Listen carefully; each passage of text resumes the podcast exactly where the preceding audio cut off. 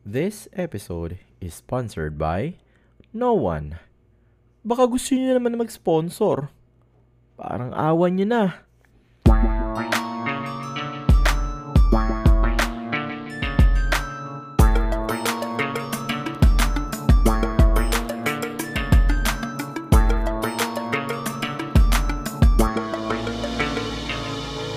Welcome to Buhangin Brothers Podcast with your hosts, RJ and Jomer J. Welcome sa isang napaka-special episode ng Buhangin Brothers. Kamusta, RJ? Uy, kamusta? Babatiin lang kita na ano. Okay naman, babatiin lang kita na happy anniversary, pare. Uy, Sa pare, ta- tayo na ba? Oo. Hindi yan. Hindi ko alam. Yung podcast natin. Ah, First year nga anniversary. pala. Sabi, sabi na nagtsupahan na kayong dalawa. Dito pa natin inamin, no? May Oo. At, sa, at na nung sabay pa kayong umuwi sa Pilipinas, dun nyo pa ginawa. Sa Pilipinas, ginamit nyo pa yung... ang ano, ang code nyo sa ay open mic. o open mic lang kami ni Joma J, mga paalam nyo sa asawa nyo. Ang unang venue namin ginawa yan ay sa Mouse, sa Matalimos. Kaya Ang baho ng CR dun eh. Buti nagkasya tayo sa CR doon pa. Yung ano. Doon sa labas, sa, Oh, CR sa labas. sa parking, Hmm. mas masikip yung Okay. CR doon eh. Hindi makapokus si sila kayo sa pagtsupa kasi iniiwasan niyo yung mga tae-tae sa sa lapag. Tayo agad, hindi man lang yung talsik ng ihi muna. o pare, ayun. Narinig na nila siguro ang ating special na guest para Oh, sa ating anniversary, no? Siya nga pala yung nag ano, sa amin, no? nag, yung nag-matchmake sa amin. Naging tuloy. ako yung nag-lock ng pinto sa CR. At naging lookout ng gabing yon sa mouse. Narinig nyo na. Ang guest natin yan. Ang pakilala ko lang pre ng ano, ng formal ng Oo. guest natin. No, ang hottest commercial actor ngayon Yan. sa Pilipinas kasi nakakapakaraming commercial nito Oo. ngayon eh. Kung saan saan mo nakikita. Hmm, ang pinaka paborito kong lasing sa mundo ng podcasting world. ang Sino mo general ka- ng cool Kahit tulog, no? Kahit tulog, no? Nakaka- kahit tulog. Nakakapag-record. Hindi tulad ni Aban, pare, natulog pa ngayon. Ni-record natin. Buti nga wala Ang- si Aban eh. Sayang, Aban, no? Hinahanap ka. oh. Hinahanap Ay ka. na, pup- kayo kasama mo pamilya mo. Pupunta kayong Canada. Pero bago mo ginawa yun, nanira ka ng pamilya.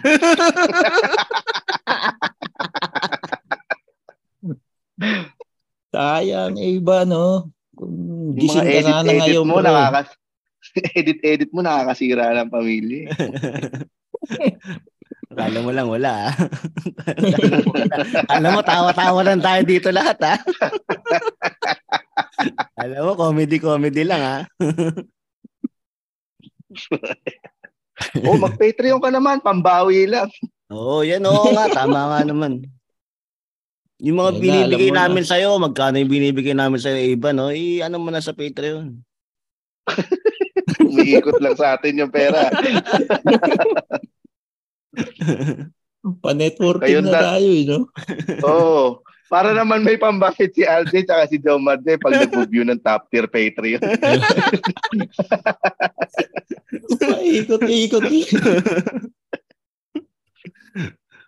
Narinig nyo mo. na. oh. Ang general ng Cool Pals, ang ating special guest ngayon sa ating anniversary episode, James Karaan. in Yes. the house. Thank you. Maraming Salamat. salamat. po. Maraming salamat po, Buhangin Brothers, sa pag-invite. At happy anniversary, tang ina nakaka, nakaka isang taon na pala kayo. Mm. Oo. I- Isang taon na yung Buhangin Brothers o yung Mm. simula na nagtsupaan kayo? Yung simula- podcast pa lang. Yung podcast pa lang. Ah, December pa oo. yung ano eh, yung chupa. January, January. ah, January pala, January. January. Walang online na nangyari. Wala eh. Wala. Mahirap eh. Mahirap pag online eh. Na Malungkot ano eh, talaga sa malungkot talaga ang buhay ng OFW eh no. So, kaya nakita nyo ang isa't isa sa kapwa nyo rin OFW. wal- talagang Ito ang tinatawag na modern day Brokeback Mountain. Sa online lang mangyayari. Desert. ano yung Brokeback desert kayo. salamat James sa ano.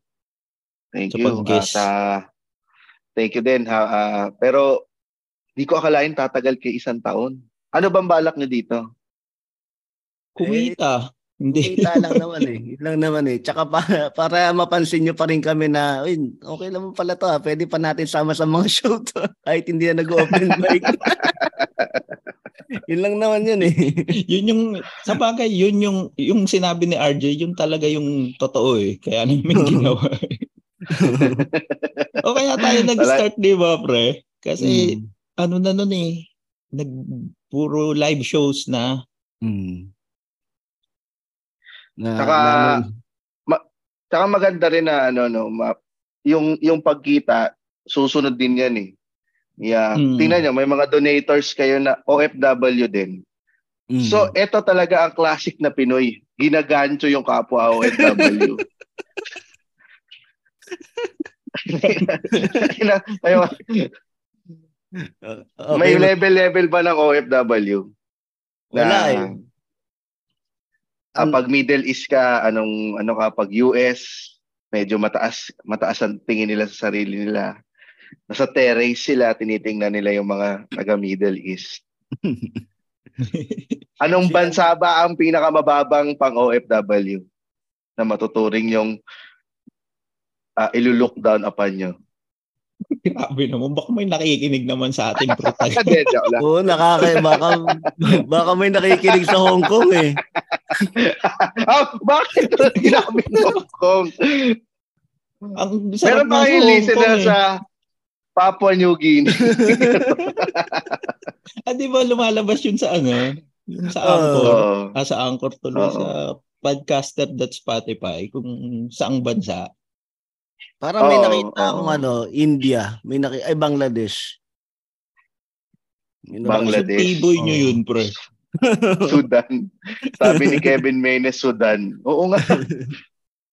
Oo, yan din. Ha?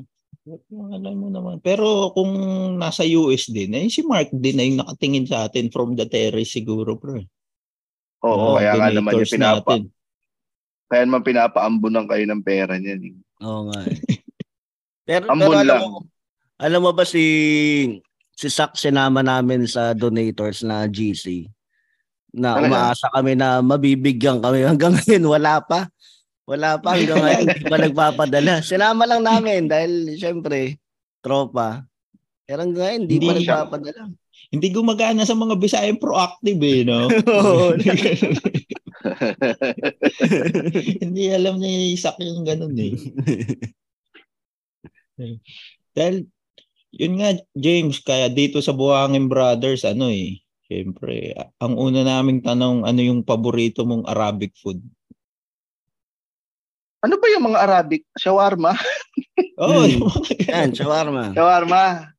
Yung mga Oo, in-order sige. nyo sa ano, in-order nyo sa Meshwe tsaka sa ano yan? Berus. Hindi, meron ako sarili shawarmahan eh, yung snack attack. Uy! Yun! sa mga nakikinig. Ano? Kung nandiyan kayo ngayon sa ilalim ng escalator, Yan, malalaman yan lang ang yung- shawarma na gawa sa giniling na baka. Saka may bukuhan eh. No? May, may buko yun eh. Walang walang gumagawa Alam- no, no, shawarma na may buko na inumin. Mahal kasi dito. buko strips? Ah, akala ko may buko strips yung... Hindi, may inumin. Yun yung pa, panulak mo buko. Dati, dati ginawa ko yun sa ano eh, sa Pundas. Mm. Pinagsama ko yung shawarma at yung bu- bukuhan ko sa Manila Memorial Park. Doon kami nagbenta.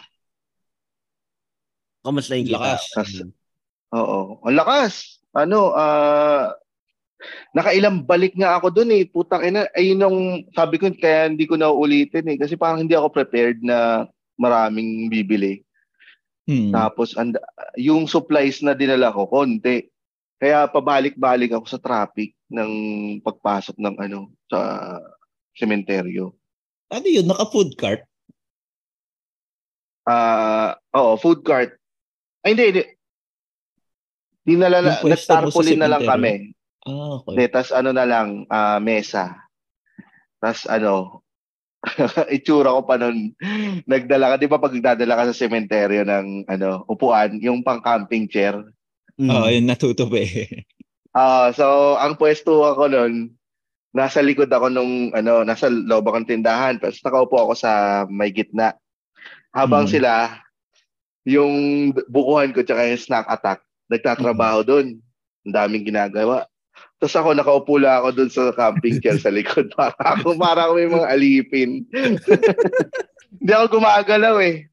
Oh, kunin mo yung yellow dito. O ikaw, doon ka sa ano para akong playing ano, coach. Ang ano dun eh, pag kayong, oh, naubos na naman to, James, ano, kunin, kumuha ka na. Oh, yun ang ano ko. Yun ang trabaho ko naman no. Kaya so kaya pagbalik ko doon, tala, pagbalik ko doon sa pwesto, tala, eh, nagpapahinga na ako. Kayo ng bala diyan. Ini iniisip ko doon paano yung, yung sa gwardiya, no? Chine-check ka rin nun eh, no? Yung mga dala mo. Mm. Pero, pero Oh, di ba kukuha na matagal. permit? Yun na matagal pagka check pa yung gamit. Siyempre, bawal yung mga lighter, bawal yung mga ano. Oo, yun. Kaya traffic. yun. Lagi ko dinadaanan yun. Kaya talagang hindi ko na inulit. Nakakapagod. Di ba Malaking kumukuha ka akin na ng, parang... ano, Kukuha ng permit pag magtitinda sa loob ng sementeryo, pag undas. Oo, meron. Mayroon permit yan eh. Binentahan kasi ako ng pwesto nung Hmm. nung ano namin, yung nag caretaker. So, eh, mura, parang parang 9 9k. Ay, parang 3k a day. Ay, mura nun. Kuwang-kuha mo yung, So- ano, yung puhunan. Oh, tas parang kumita ako doon ng 60,000. Ilang araw, So- dalawa? Tatlo. Tatlo. Oh, kasi 31 na. Yung iba pumupunta na ng 31, 1 saka 2. Oo, yung 2 mahina na. Nagligpit na kami nung hapon. Ganun kalaki yung kita mo, kaya lang yung pagod mo naman. Yun nga eh. Kung kaya hindi na ako ulit nag-business ng ganyan dahil talagang may pagod. Pagod talaga kailangan hindi mo sasabihin na porket nag-franchise ka eh magiging maginhawa na yung buhay mo. Hindi eh, putang ina. Mag kaya iba after nila mag-franchise, may maraming marami ako story ang narinig na ay babalik na lang ako sa pag-employee. Yung babalik sa pagko-call center. nangayaw na. Oo. Kasi nga naman, uupo ka lang doon, makipagtsikahan ka lang, tapos uwi ka na. Kumita Hmm. ka pa. Oo, ano. Da, da, Diba, dati pag sa- nga, y- parang yun yung, ano eh, yung laging sinasabi ng mga, ano, ng mga na nandito sa abroad na, pag uwi ko, magpa-franchise na lang siguro ako ng, mm, yan, mga ganyan, Diba? mga shawarma. Di ba, ang lungkot.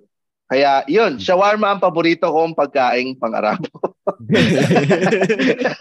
Lu- Lumukot yung kwento ng shawarma. Lala sa ano, no? Uh, nagginiling na baka. Pero, para sa bagay, yun lang talaga yung pinaka-basic kasi na ano eh. Na, Yung- Ano pa ba yung ibang mga Arabic pagkain food na eh. pang-Arabo? Ah, yung parang ano siya. Mutabal. Mutabal. Hindi, kasama ba yan? Oh, yun. Mutabal. Ayan, kasama yan. Mm. Tsaka Kima. yung kima. Ay, hindi ko alam kung kima, ano eh. Kebab sabi ni o- Masay, sabi ni Masayro rito sibuyas daw. O yung inihaw na Lahat sibuyas, masarap yun eh. Oo. Beef Sama sa- onion. So, yung meron ako in-order sa Uncle Mo's. Alam niyo yung Uncle Mo's? Nadidinig ko yan sa ano. Kofta balls. Meron bang ganun? Hindi ko pa Na natikman yan. Sa, sa inyo ko nga lang nadinig yan eh. Pero mukhang ano. Dito kasi kofta lang pre, di ba? Oh, kofta lang. Kofta lang. Ano ba yung kofta lang? Ano siya eh? Karne. Karne. O yun. Ball. Ball eh. May cheese. May cheese ba yung kofta? Sa loob. Wala. Sa loob. Yung Oo. kofta balls Oo. may cheese sa loob. Mm. Oo. Yung kofta dito wala. Oo. Ah, ano? Parang- Musaka. Musaka. Para siyang ano, yung bi, ano rin, Hindi nakaporma pala. din siya. Ay, yung kofta balls, mali-mali pala ako. Yung kofta balls pala, wala cheese sa loob. Pero yung may sarsa sa gilid. Mas, Mm. May mga ano, parang pamakamatis. Ganun. Mm. Ah, tomato sauce. Parang ganun. Yung musaka, musaka melt ang tawag dun sa Uncle Mo's. Ano naman siya? Ano ba yung musaka? May musaka ba kayong alam? Yun yung may Kasi- cheese eh. Ito si RJ ang mahilig sa amin mag ano eh. Mag-explore ng mga Arabic food eh. Yung ba yung may ano, may eggplant? Ah, oh. Yun, oo. Yan, meron. Para siyang ano, parang lasagna. Ensalada. Parang lasagna ba? Oo. Oh, parang lasagna, tama. Mm, Yan. yun, para siya lasagna. Oh, meron dito nun.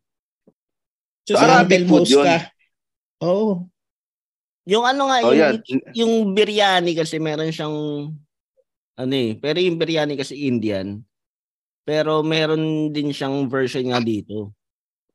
So, So, sino original? Alam ko biryani sa mga ano eh, Indian eh. Indian eh. Ah, baka version lang. Hindi na, siguro India ang ano. Kasi ang karamihan ng mga yung dito dito sa Dubai, ang mga unang unang isa sa mga unang ano dito tumira, mga Indian. Mga unang nagtrabaho. Ah, Sila so hindi yan yung ka- Arabic food. Sila yung kasama Indian ng mga food ano. yan. Oh, yung biryani. Oh, yung- hindi ang hirap ma-determine ng totoong ano eh, no, pagkain kahit sa Pilipinas eh. Ano talaga yung totoong pagkain ng Pilipino? Hindi naman adobo eh. Hindi naman kaldereta, hindi naman ano kasi mga Spanish yan eh. Mm. So ano talaga yung kinakain nila lapu-lapu bago dumating yung mga Kastila?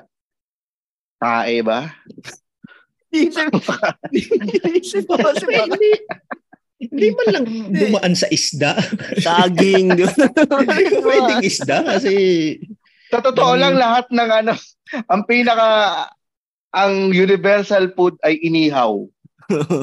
lahat lahat ng mga ninuno natin nang galing sa inihaw. Mga caveman, yan talaga yung totoong US Oo, no? food. Ah, um, Arabic food, inihaw.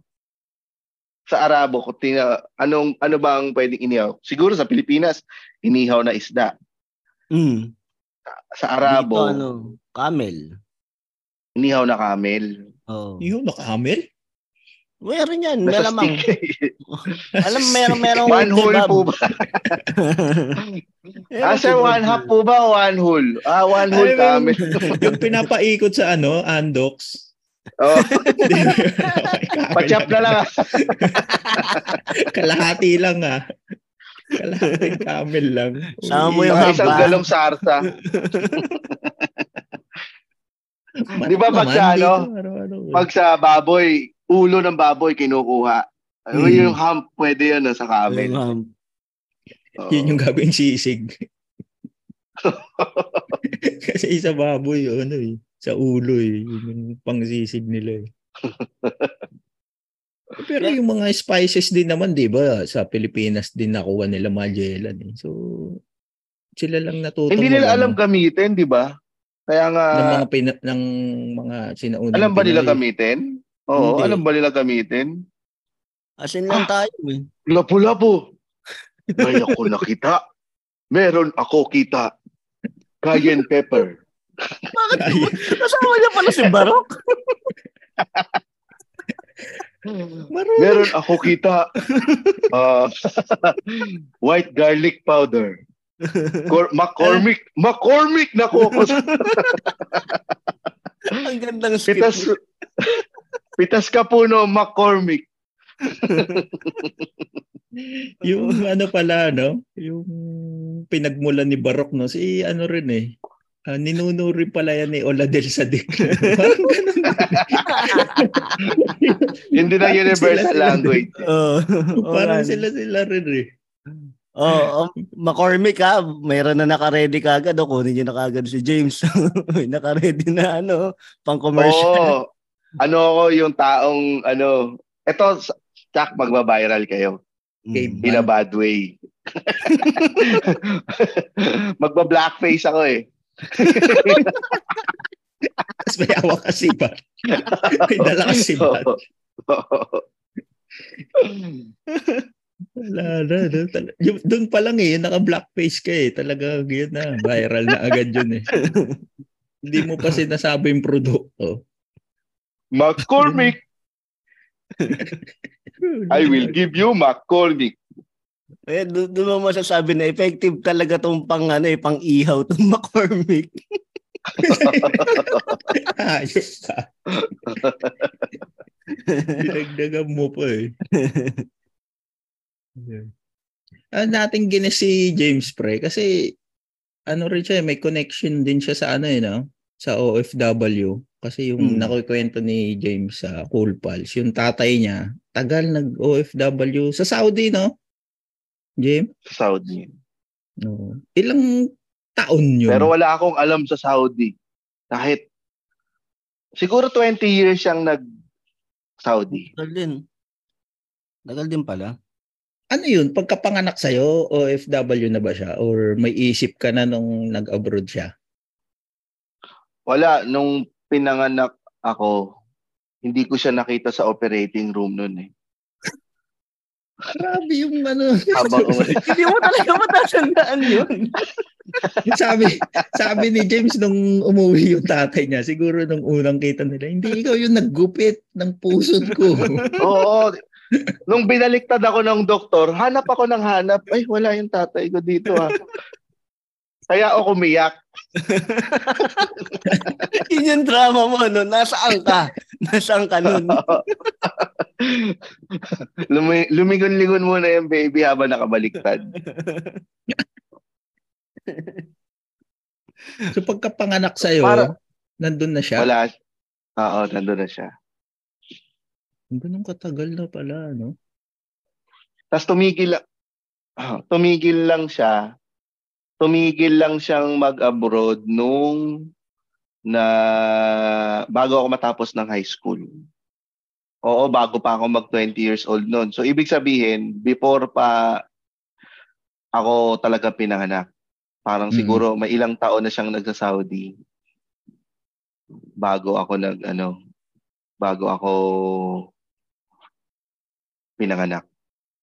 Hindi kayo ano talaga. Paano nung Siyempre, Kasi ay tama, ko, oo, mga tama. elementary ka eh. Tama Ano na abutan pa nga niya yung ano eh, gera sa Kuwait. Ay, Hmm. yung kay Saddam. Yun. 1993? Oo, tapo. Tama? 1993 ba yan? Oo, tapos nagkakilala pa sila ng nanay nanay ko through pen pal. Hmm. Nasa Pinas yung Oo. nanay mo lang. Nasa Pinas ang nanay ko, yung tatay ko nasa Saudi noon. Tapos pinakilala lang sila through pen pal nung parang kapatid niya. Kala ko ni Saddam. Si Saddam. At doon nagsimula ang Kuwait War. sila pala eh. no? Pagka nag-LQ sila, oh. Kuwait tsaka Iraq. kaya, na, kaya sinugod ni Saddam yung Kuwait eh. Dahil Ba- ay, bakit damay ba ang Saudi sa Kuwait War? Um, hindi ko alam eh. Pero, history, no? Pero kasi pag may gulo kasi sa Middle East, talagang ano sila eh. Sila yung sentro na hinihingian bago mag bago may mangyaring May- ganyan. Ang Saudi. Oo, kasi sila talaga yung ano eh. Kung Mayaman. baga sa mga Oo. nasa terrace, yung sinasabi mo kanina nasa terrace. Sila yun eh. Oo. Sino, sino yung sumunod doon sa baba? Di ba terrace ang... So- ano, sino yung mga nasa... Mezzanine. Oh, mezzanine. Sumunod, siguro, hindi ba UAE? UAE, no? Mm. Oo, kahit wala kayong langis, may yayabang kayo dyan. eh. Meron naman kami, no? Yung Abu Dhabi, parami. So pag kunyari may gustong maggera, pupunta muna silang Saudi na sabihin para paki, ah, makikipag Papaalam. ano muna sila doon. Papaalam. Hakili halakal ni Hakili Easy Qatar lang. ni haway Mahal ko pa eh. namin yung trabaho namin. Hinahaway na ako ni Katarin. Hakili. And then, meron kasing GCC. Merong ano sila, na grupo. GC? ano, GCC? Oh, Ah, Golf, GC. Cooperate, oh. Golf Cooperating Council. Oh, may, may, O malamang nga, may yung pala GC yung unang sila. GC, no, pre? Oo, sila nga, sila pala yung unang GC. no? Tapos, Ayaw nilang pupunta sa dam sa kanila. Huwag ka mag-PM sa, sa dam. Sabihin mo sa GC. nagkaroon, na nagkaroon, naman. ng, nagkaroon ng panahon doon yung GCC na yun. Nagkaroon sila ng GC na hindi kasama yung lugar ni Jomar J. hindi siya kasama. Kina, ano, kinik, kinik nila Oh, eh. kinik Kinik, siya, nila oh, yung kinik. bansa Oh. namin. Nung Ngayon pa lang 2017. binabalik-balik. Ngayon pa lang binabalik-balik. Ng, Ano na naman ginawa niyong katarantaduhan? Nag-away, nag-away sila Nag-away. na ano, Hindi nag sa mga policies. O kinik sa GC. Tatlong, parang tatlong Depende. taon yun. Apat. Hmm. Apat na taon. Ano Ah. mangyayari pag wala sa GC? Nung may blockade nun eh. Ginawa nila ng blockade tong Qatar. Mga produkto. Ah, So airspace, produkto, land. So ba, yan ang pupunta, ah, katumbas ng scene zone. black ka mo. Black talaga Pag eh. yun, ano, ang black talaga. Hmm. Hmm. Hindi ka nakikita. Diba, ano, kasi pag walang blockade, pupunta, alam ba, punta akong Dubai, 45 minute flight lang eh. Oh, walang Kasi walang flight eh. Walang direct flight. Uh, pag may blockade, pupunta pa ako ng bansang hindi nila blinakade. Alam ba, Jordan. Punta muna akong Hmm. Jordan. Uy, hirap Tapos, pala. Jordan to Dubai. Pati yung ano, yung mga kunwari, yung paboritong gatas ni Jomar J, wala. Hindi nagkaroon sa Qatar na ilang taon. Ano ba yung paborito mong gatas? Oo, dati kasi yung masarap yung gatas ng Saudi, yung Almaray. Hmm. Almaray. Marami, marami produkto na ano, nag, tapos nagkaubusan pa. Nakita ko yung ano nun eh, nagkaubusan talaga ng produkto doon. Nagkaroon pa nga ng ano, 'di ba? May na mga nakita akong video nun eh. Nagpapanik yung mga tao dahil nagkakaubusan ng produkto. Mm-mm. Oh, hindi na sila makakuha nung ano. Gusto ko ng cheese na cheese cheese na triangle. Triangle. Ay, eh, masarap yun, no? Oh, masarap yun. Oo. Yun Yung yung may pinapadala sa akin ng tatay ko. Pak yun, 'di ba? PUCK. Eh, yung pop, yung PUCK, yung cream cheese. Ah, oh, cream cheese nga pala yun. Oh, dalaw Cream ano yun, cheese, yeah. bilog kasi yun, 'di ba? Mm. Oo. Tapos pagbukas mo, may mga triangle na ano na Layer. cheese. Tapos isang buo yun, pwede mong buksan kasi may string. Mm. Pagbukas mo, nabukas mo na yung top. Ang galing nung invention na yun. Ganun Pag binuksan mo, ma hindi mo hindi ka na mahihirapan. Tapos isang bagsak lang yung sa pandesal, oh, putang ina. Sarap sa pandesal Yun na yun. Na Di mo na di, ang kagandaan di mo na kailangan gumamit ng kutsara no. Di ka na maghuhugas. Oo. Oo. Kasi ikaw masasayangan ka pa sa ano eh. Masasayangan ka pa doon sa cheese whiz na matitira doon sa sa Pinampalaman mo. kutsara. Oo. Mm. Kasi curve yun eh. Laging may naiiwan na konting cheese whiz doon sa dulo Oo. ng spoon. Mm. Tapos ang gagawin mo nun pagkapahid mo susubo mo. Eh kaya lang gusto mo pa ng isa. Mapa, mapapa, may, may panis, no? May panis kasi nasubo mo na yun. Oo. Kababuya na yun. Didilaan mo pa yung foil eh. Yung foil ng triangle. Yung triangle, diretso yan, yung foil na lang. Yun lang yung natatandaan ko pinapadala sa akin ng tatay ko. Aside sa ano ah, pag kunyari na sumusulat. Kasi ako yung sumusulat sa tatay ko noon. Oh, yeah. Yan, Tapos, paano pala yon Yung mode of communication yun. nun? Yung mga, so, mga elementary ka na yan. elementary. Tapos, ako yung sumusulat para sa nanay ko. Para hindi Dini- barok. Dinidictate, dinidictate ba ng nanay mo? Ah, oo. Sasabihin sa akin kung ano yung gusto niya sabihin. Tapos, yung tatay ko, ang barok magpadala ng sulat. Kayo, pakabait dyan. Huwag, huwag, nyo, huwag nyo away, mama. Bakit? Bakit si Oladil din? Kaopisina niya pa si Oladil. Baka yun na nagsusulat. Doon pala nakuha ni James yung character na yun. Bakit si Oladil yung Dinidictate, kapilig- dinidictate no kasano no, ka-opisina niya. Yun yung ano nun eh, Google, Google Voice ba yun? Yeah. Pinapasulat din niya sa tata, ano. Kasi na, eh, yung nagsulat, barok din. Sabi na, Bakit may eh, nakalagay dito, I am the captain now? eh, nag-away sila ng tatay ko. Eh. Sabi ka, ako kaya pasulat sa'yo kasi akala ako, barok ako. Tapos ikaw, barok din. Madalas ba kayo mag ano nun, James? Sulatan? Sa isang buwan? Once a month. beses? Ah, once a month lang. Tapos di ba ang tagal kasi dumating nung ano, sulat dati? Oo, ayaw naman nating, Months? ano, oh, one, one month ang bago One dumating yung sulat.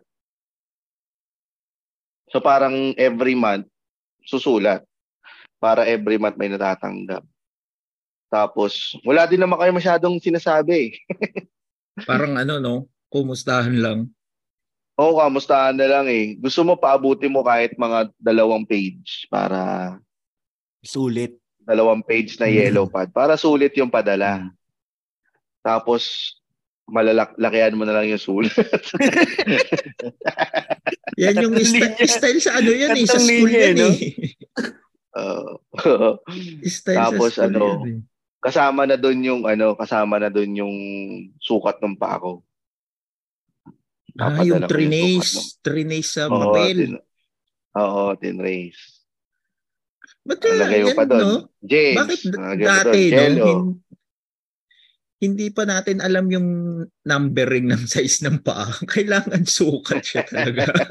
Oo, oh, nung bata Eh, ka- Ang theory ko dyan, yung masyadong mahal yung papa, pagpapadala, ayaw nilang i-risk Hmm. na mali ang mapadalang sukat. Parang parang mas accurate yata 'yun.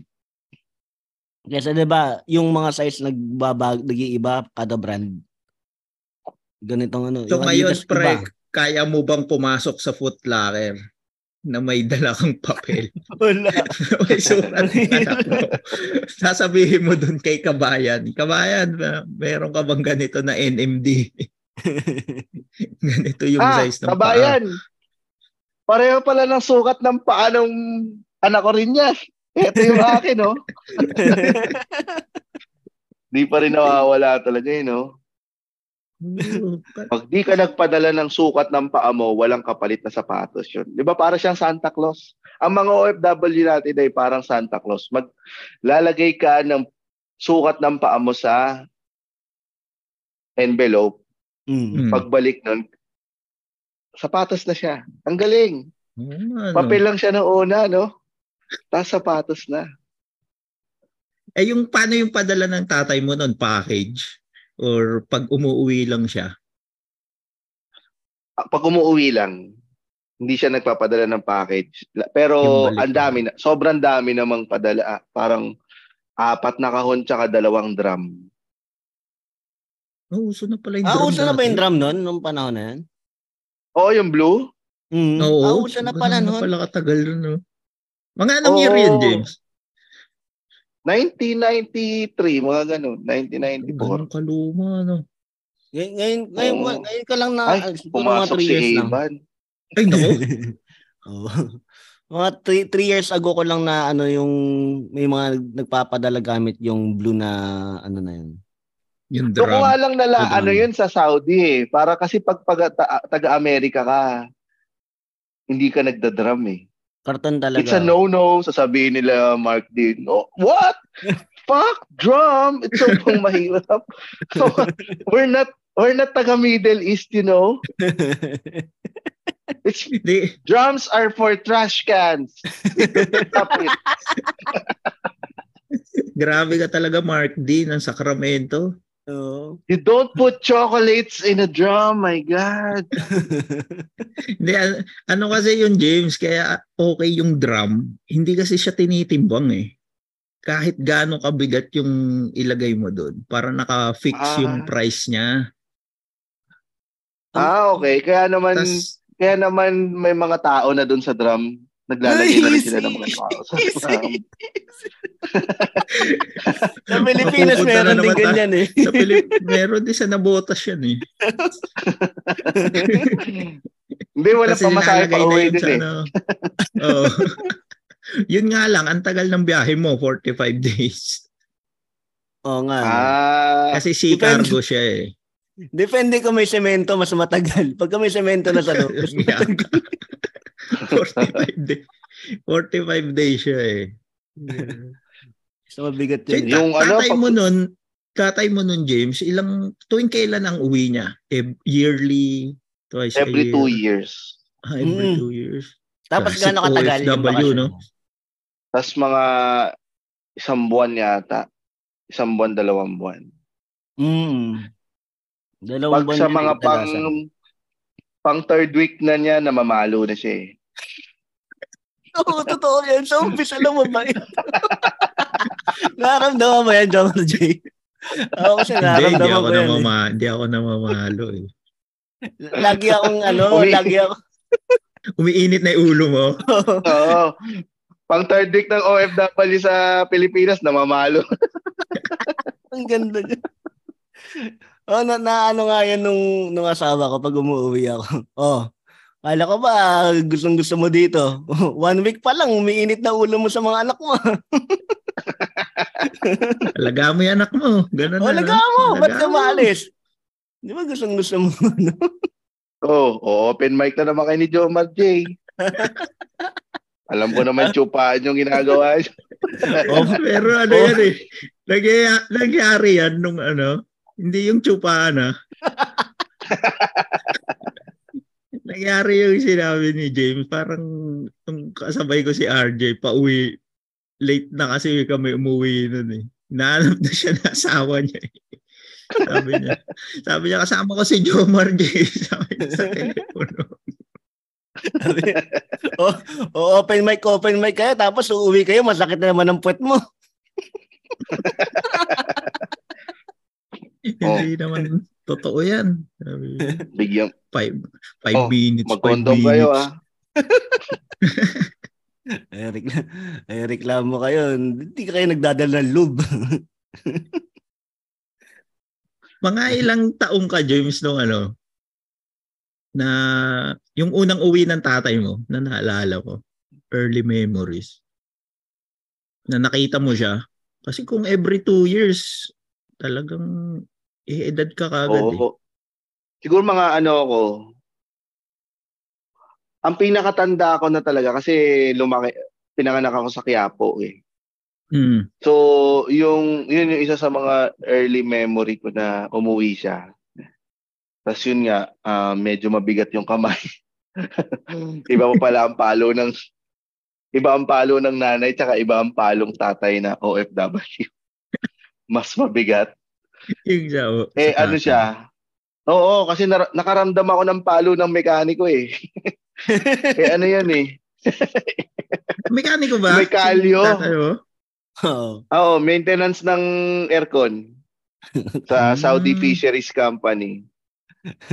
Oo, doon ko naramdaman yung ano eh, parang ina- ang, ang bigat eh. May may kalyo pa. Kala mo Okay. hinampas ka ng yantok. Sa bigat ba naman ng mga window type AC? Mm. Talagang malakas Hindi yun. siya ano ha. Ano siya yung maintenance ng ano ha, yung planta. Ah, okay. Mm. Pa- kasi doon inaano yung mga isda, binabagsak yung mga isda. Mm. Naalala ko pa noon, meron kaming poster ng mga ano, Isdang ng mga nabibili. isda. Isdang nabibili. Hindi. Hindi, Mga hindi. dalagang bukid. May mga aso. Last supper na isda. yung poster mo, hindi si Angelita Bayari na dalagang bukid. Tapos last supper na isda, imbis na isda yung kinakain nila, tao. Yung disciples yung kinakain ng mga isda. ano pa ba? Yo, may isda yung iba't ibang ano ah, iba't ibang mga scientific name nila, Ah, okay. Hmm. mga pangalan. Yung parang chart ng mga isda. Yun, yun ang isa sa mga natatandaan ko nun. Tapos, um, yung tatay ko din ang dahilan kung bakit ako na nabungi at an early age. Bungi ako eh, para akong si Chita, Chitae.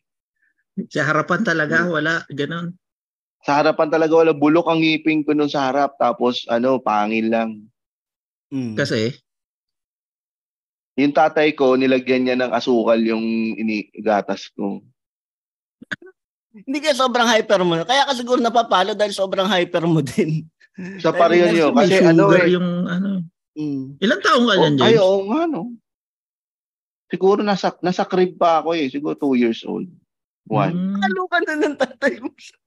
Nasa crib ka ba? Pinapalo ka na. Minamaltrato na yun eh. Hindi na yung pag-ship Di siguro magkaibang tao naman tong mga to. oh, pangalawang uwi naman yan siguro yun. Siguro yung baby pa ako, kaya ako nabungi ka. Kasi ano, nilalagyan na ng asukal, tapos nagalit yung tita ko. Ba't mo nilagyan ng asukal? Sabi ng Mm. tatay ko, matabang eh. Ikaw ba iinom? Wala kasing lasa yung gatas ng bata eh, no? Yung Oo. Formula, walang lasa yun eh. Lalo yung galing sa nanay. Anyway. Bakit naman ano, naging si Josh Hart ka?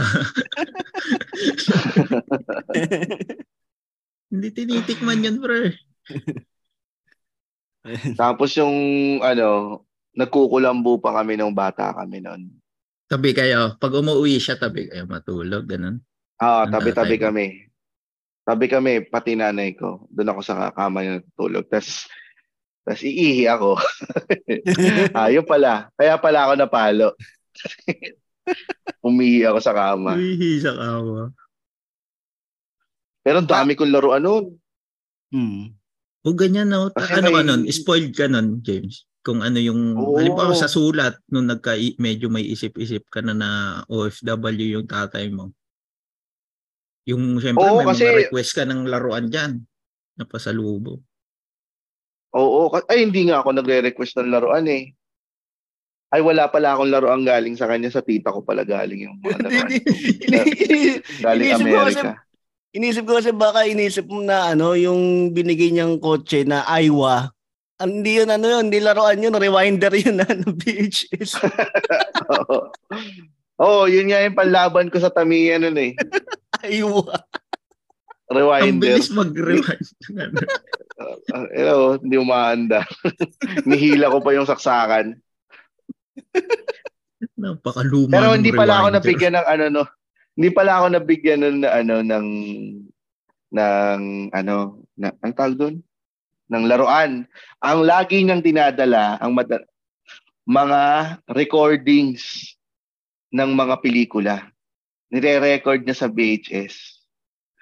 So siya ay pirata. Namimirata siya. So kaya Napapanood kasama ng niya si Oladel. Kasama niya si. Oladel eh. Siya ang unang kalaban ni Derek Ramsey. Yung mga Mighty Joyang, mga ano, mga ano yun? Ah, Little Yung- Rascals. Na- napanood ko yan gamit yung mga ni-record niya sa VHS. Ah, pambata. Rine-record niya para sa'yo. Para sa akin. Naalala ko kasi may tsuhin ako. Nag-Saudi rin siya nung 90s. Pero ang lagi niyang dinadala pabalik, yung mga ano pelikula ni Van Damme. Mm. Ayan, kasi i- i- yan din, mga Rambo. Oo. Blood Wala sport. talaga ang Yan. paborito ng mga Saudi boys dati, no? Ganyang pelikula. Oh, Tapos, Oo. tape niyan, Michael Learns to Rock sa Bon Jovi. Iisa lang, no? Kasi Ganun din ta- ay, ay, wala. Yan ang wala sa tatay ko kasi hindi siya nakakarinig. Hmm. Siya Oo, nakikita, ano lang, nakikita lang. niya. Ma makwento ko lang nung ano nung nagkita tayo no, no nila James sa ano sa open mic. Hindi doon yun sa Meshwe na eh. Tinitingnan ni James yung ganyan din yung relo ng tatay ko ah kasi tinitingnan niya yung relo ko.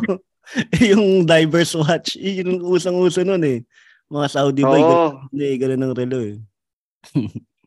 Saudi Saudi ah. Yung mga, ang, ang importante sa mga Saudi boy, kung gaano kalalim yung kayang abutin ng water resistance. Ah, nung Doon Bakit? sila. Hindi sa brand, hindi sa ano. Kasi yayabang na rin pag nag-outing Ah, sila oo sa nga, Pilipinas no. eh. Oh, Nasa tuwa. 70 Oo nga, yung hindi mo kailangan hubarin pagka nag-swimming. Oo. Kasi sila inubad yun eh. Tama, oo nga no. Intindihan ko na. Kaya pala, ano, walang, sabi, hindi, naka-Rolex ako. Sabi nung isa, ano, "Oh, hindi na. Gaano kalalim kaya niyan? Oo. Ito, itong Kaya Seiko ko, lalim. Hmm. Lubog mo nga sa tubig yung Rolex mo. Oo So ganun yung ano, kasi pag binibigyan ako ng relo ng tatay ko noon, yun ang entrada niya sa akin. Uy, 200 meters yan. Oo nga, no? Sabi ko, eh walang tatak to ah. Pero 200 meters. Pero 200 meters. May tito rin ako dati. Pina, binigyan din ako ng relo. Yun ganyan, nakalagay 200 meters. Ang una kong naging reaction, binabad ko sa timba Ah. tubig. Hindi na agad gumana. Sira agad. 200 meters sa takbo daw. Takbo daw ang ka. Yun lang pala yung ano niya. Hindi pala. Akala mo ba 200 minutes? Hindi gumana eh. Ano yung ano niya sa'yo na pasalubong, James? Yung go-to pasalubong ng tatay mo sa'yo pag umuwi siya na gustong-gusto mo naman. Well, nag-duty free kami. Noon, anong anong produ- produkto ang una mong binili noon sa duty free? Na natatandaan mo? Na pinabili mo? Ang gusto ko ipabili nun, meron ako. Alam mo yung, yung duty free pa na dati, na ginawa nilang pag, pagkor Mm. sa ano, yun, yun pa yung duty free na Ah, pinuntahan yun namin. ba yung luma? Yung luma, oo, yung pagkor. Yung katapat nun, hindi pa yung duty free eh. Wala, bakanting lote pa lang yun eh. Mm. Pero sobrang ganda dati ng duty free. Dahil doon yung building nila, yung brutalist na structure doon. Kasi Mm. talagang majestic eh. Pag pupuntahan mo doon, putang ina, duty free. ah only the elites can enter. Hindi ka makakapasok pag walang passport, no? Oo, that may tatak din. Mm. Tapos pagpasok mo doon sa Siyempre, punta kayo sa laruan. Nung nakita ko yung laruan, ang gusto kong ipabili sa kanya nun, may robot na malaki na kasintangkad, kasing laki ko. Mm. Kasi ang laki mo. Tumahay lang. 18 na siya noon. 18. Hindi ako ah, hindi ako ngayon ah. Ah, akala ko mga five feet. Akala ko yun. Hindi ako naghahanap ng tatay.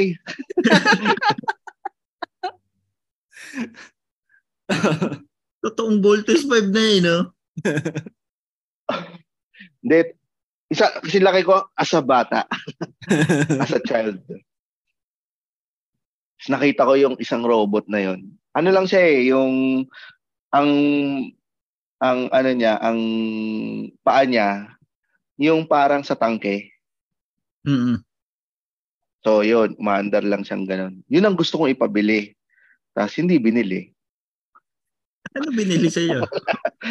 Wala, puro chocolate at saka ano, Si Green Soldier lang. wala nga, ay, Ga- gatas Wala, tsaka asukal ang binili doon. Kasi nakita Ang si James tumutubo na ipin. Bibili tayo, lalagyan natin sa gatas mo. Honey, maple syrup, lahat ng mga pwedeng pang patamis eh. Para masira talaga yun.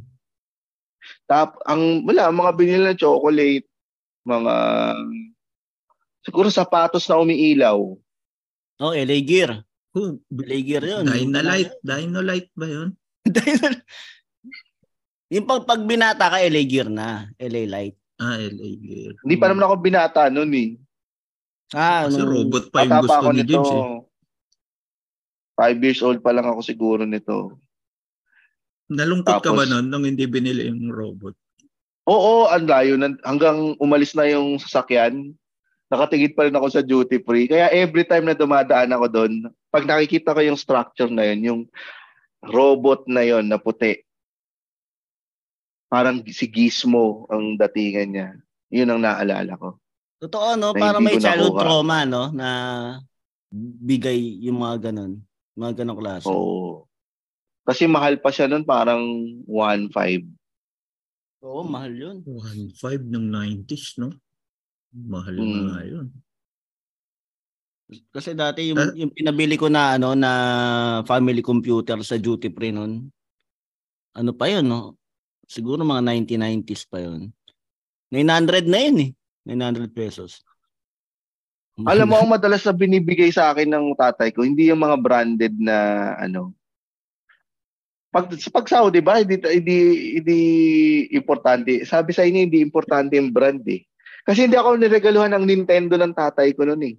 Ano Binigyan, binigyan ang binibigay niya sa akin yung mga ano siya eh, ang, ang binigay na sa akin dati, itsura siya PlayStation, pero 100 in 1 ang mga games.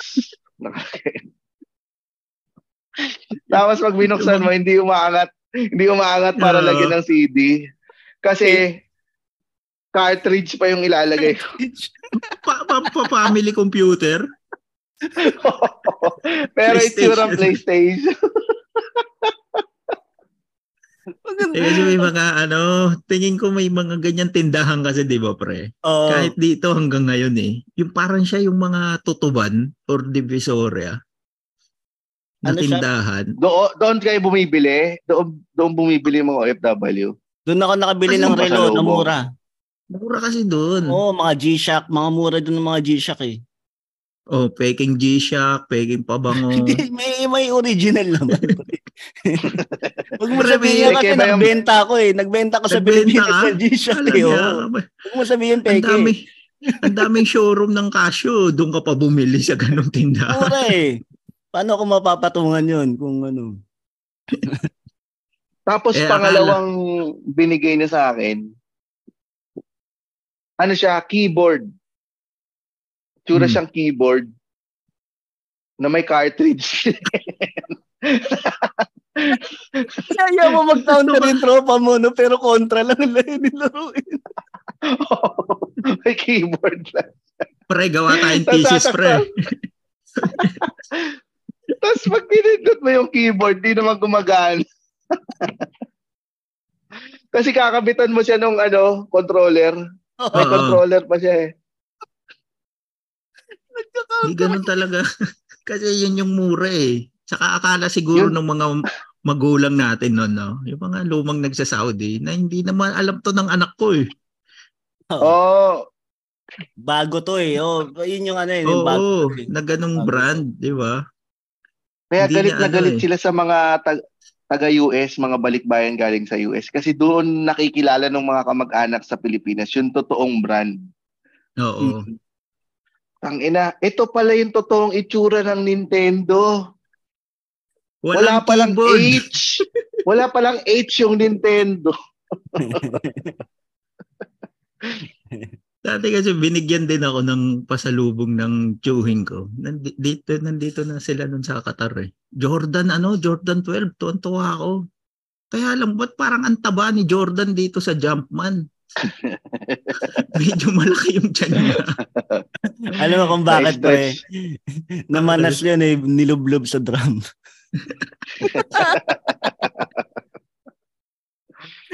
Pero na-amaze ako na ginagamit pala talaga yung drum. Kala ko pautot lang ng tatay ko yun. it, ano siya eh, double purpose din kasi siya. Pag uwi, di ba? Kung mahirap Basurahan. kayo mag-ipon ng tubig. Hindi naman, Hmm. tubig Ah, naman. hindi pala. Tubig pala. drum ng tubig. Kasi yung sa lola ko, nan- puro ganun yung drum niya eh. Alam mo ba hanggang ngayon nandito pa yung drum na yun? Ilan? Ah, May dalawa pang drum yung tatay ko hanggang ngayon. Ginagamit niya. Tas oo, tas sobrang bigat.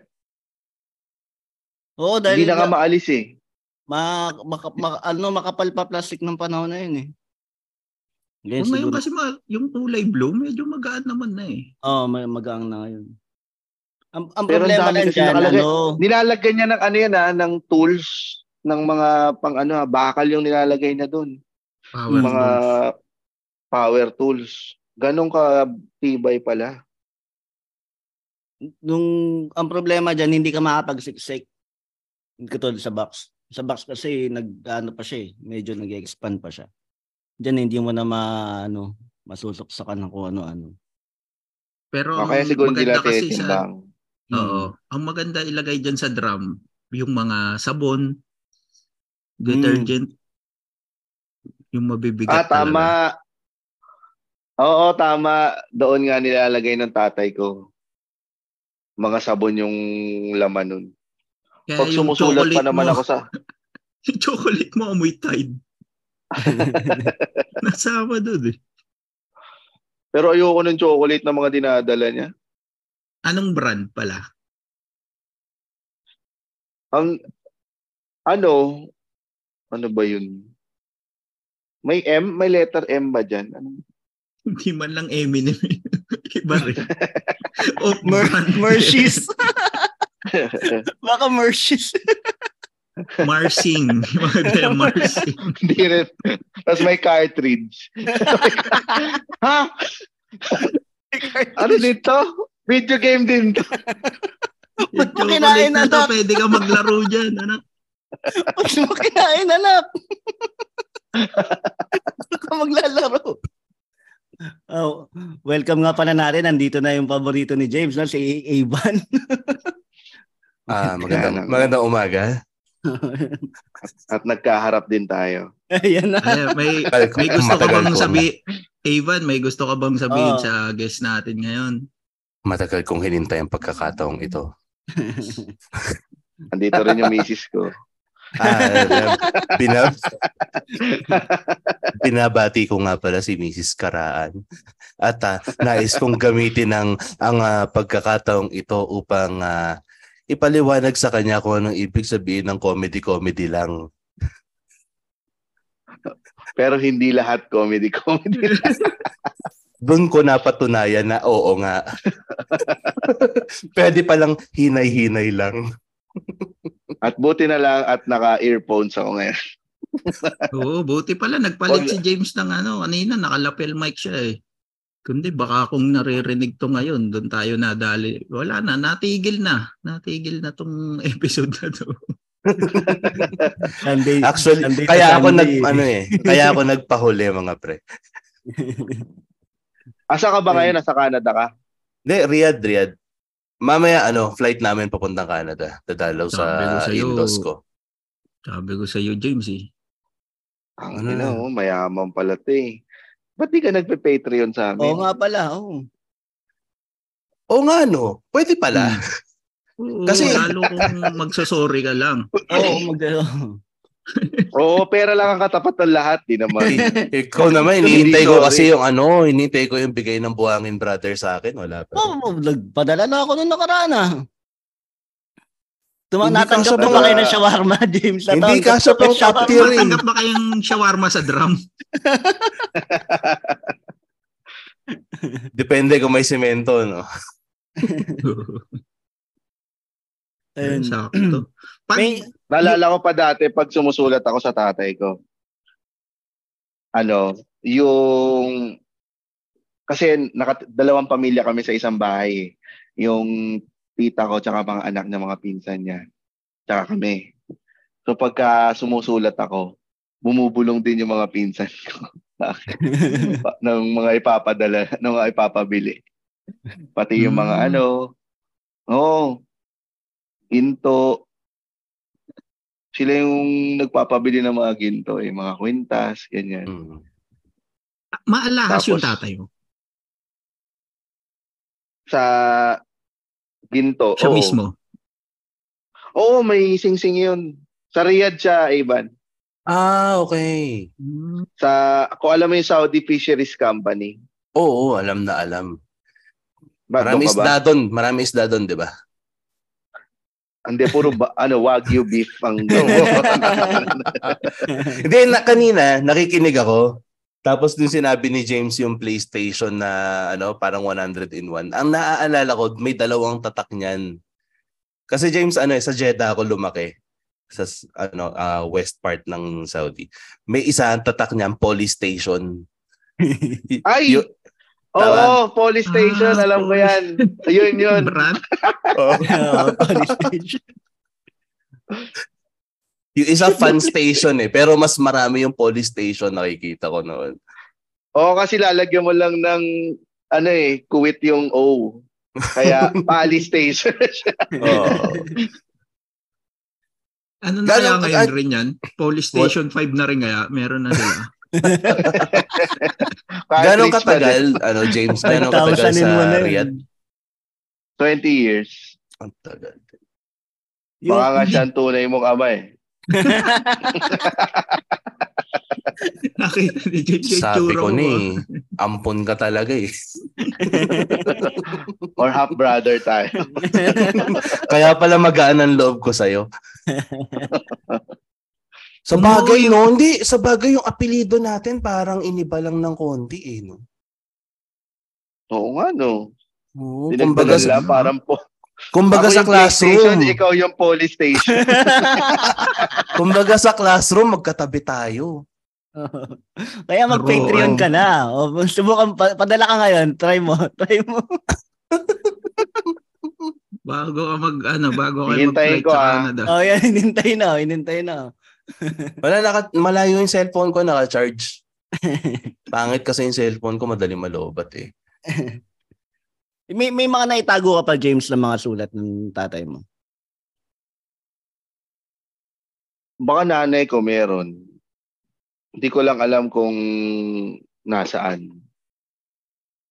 Pero, Hmm? ayaw ko. Kasi meron kami attache case eh, ng mga Important documents. Oo. mga important documents. Nung bata ba kayo, yung mga magulang Yeah. may attache case din? Meron. Di ba? Plastic. ano lang kami, envelope lang eh. Brown envelope. May mga bold din mo eh. eh, may code pa yan eh, no? May code, Oo. kala mo. Yung magkabilaan na may ano, pipihitin. Oo, tapos click ka, gano'n mo sa gilid. Oo.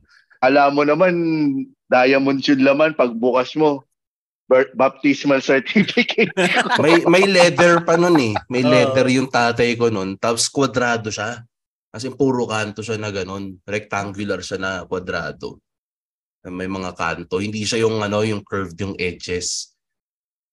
Ganong kaluma. Tapos nababakbak na yun. gin- Dinadala pa rin ng daddy ko yun. Nung bumabiyahe dati kami. may bi- dati may binigay sa akin yung lolo ko na attache case na maliit. Mm. Ginamit ginamit ko sa pang school. Nakagamit na kayo ng attache case pang school nung, grade, nung elementary kayo. Elementary. Napakayab. Mukha akong tanga. Mukha akong tanga eh. Mukha- Ibababa mo pa doon sa armchair mo. Bang! Kala mo insurance yung lalabas. Pero, tang, ina notebook ni Julina eh. Tapos may mga baon. Akala mo, akala mo ang angas mo kasi ikaw lang yung may ganun sa ano, eh, no? Ikaw lang yung may ganun sa school. Oh, may hotdog, hotdog tsaka kanin. Ba't dala mo, ba't araw-araw mo dala yung baptismal mo? Eh, voice tape. Dumaan kayo sa era na yun, James. Voice tape. Di eh, pipi yung magulang ko. Hindi, Baka ikaw. static lang yung lumabas eh. Ikaw, Alin? ikaw. Hindi ka pinapakanta. Hindi ka Oo, gumagawa sa voice ng tape. voice tape. Hindi, hindi rin naman maririnig ng tatay ko eh. Hmm. Ah, kasi nga ano pala siya, no? Bingi. Oo. Gumo, gumawa ng voice tape si James nung ano nung yun dahil sa ginawa ni Ivan na picture. Nag- nag- Nag-send siya ng voice tip sa asawa niya. Joke-joke lang yun. Mahabang paliwanag. Nagpadala ako ng voice tape sa tatay ko. Tapos sumagot siya. Pagbalik sa akin, ang sagot niya, Ha? Sabi mo? Medyo malabo yata yung recording nyo. Anong padalang picture sa tatay mo? Siyempre, grad pic. Yung Umuwi ba siya, Ano, James, pag ganyan? Yung Hindi. graduation, birthday mo, hindi. yung okasyon? Talagang may... Hindi. Walang May schedule okasyon-okasyon talaga. eh. Talagang may schedule. Hindi, hindi niya nasubukan na i-surprise ka ng ano na nung umuwi siya. Hindi. Wala siyang surprise na visit ganun. Hindi. Kasi walang susundo sa kanya. ano naman yung ano? eh. Tangina, Ano- pagdating niya sa naiya, wala siyang makuha taxi. Tangina, pa surprise, surprise ka pa. Oo, mahirap. Doon siya natulog no. Ano yung madalas na padala ng tatay mo na picture? Ano itsura? ano, may pinadala, may pinadala siya sa akin dati. Sa Ano yung pormahan? Picture niya na nakakarate siya. Nakasuot Ano, siya ng karate ano siya. talaga, yung puti? Sakto nakabanda. Oo, alam mo yung ano, alam mo yung picture ni ni Robin Padilla na may kutsilyo. Meron din siyang gano'n na na ano, na tsako naman yung hawak. Ah, tsako, talagang ano, no? Idol niya si Bandam, no? Oo, lahat siguro lahat ng mga taga duma, nasa Saudi ganyan din nung nung 90s. Mm. Ganyan din yung pormahan. Kasi di ba yung wish yun eh, yung panahon ni Bandam na nakasando. Oo, ta Sando. So, Sando na green. Mm. Tuwing kailan ang uwi niya lang nun, kung schedule, naka-fix ng ganitong buwan? Or pa Hindi naman siya fix. Hindi siya fix. Siguro parang usapan nila ng mga kasamahan niya. Oh, ngayong kailangan taon, ito naman, maiwan. ganyan. mm Hindi pwede magsabay sa Tapos, mi, paiba-iba eh. Kaya paiba-iba. So never talaga kayo, James, naging close nung tatay mo? Nung OFW. Alam ba, pag umuwi siya, natutuwa ka na nandyan, nandyan siya. Oo naman. Tuwan-tuwa ako noon pag nandito. Tapos nung pag umaalis na, humahagulgul talaga ako. Talagang hagulgul yung iyak ko. ah, pag Ta- kasi pagka, oo, kasi pagka, yun lang talaga yung ano eh, no? L- parang two months para mahalin mo ang Mm. tatay mo. Kailangan two months mo lang siya makita. Paglagpas na doon, Ganun lang ang dapat na ano ng mga tatay. Parang na- parang dapat masaya tong episode na to pero parang kinukurot na yung puso pa. Oh, teka, ah, James, anong ano, pag eh, di ba humahagulgol ka sa airport, anong usually sinasabi ng tatay mo sa'yo? Ay wala, eh umiiyak din. Naiiyak din siya tapos wala man masasabi. Sabi, babalik naman ako, babalik. Oh, karaniwan kasi sa mga tatay pag umaalis eh, no, hindi na nagsasalita.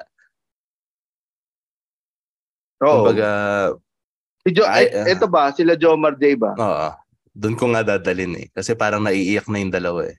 o nung last ko kasi tabalik, hindi na ako nagpahatid eh. Hmm. Parang nag-taxi na lang ako. Papunta ng airport. Mag-isa na lang. Kasi parang habang tumatanda nga yung bata, pabigat ng pabigat eh. Pag ihahatid ka, tuwing alis mo. Kaya last time, sabi ko ako na lang, ako na lang yung pupunta sa airport mag-isa. Ikaw RJ, lagi ikaw si RJ, lagi itong hinahatid, alam ko eh. Dati oo, lagi ako nagpapatid. Pero itong ano, kasi itong nakaraan nasa La Union sila eh. Hmm. So, ang nangyari noon, ano, nung pa, nung pabalik kasi kailangan ko munang bumalik na Manila. Ah, yun, nag-drive ako mag-isa pauwi papuntang Manila. Tapos yun. in- ah, hinatid lang ako ng asawa ko sa airport. Ang ano kasi noon yung Oo, yung ilang ilang oras kong binyahe yung La Union, no? Ah, ah, from La Union to Manila, mga anim na oras din. Anim, lima. Yung mag-isa lang.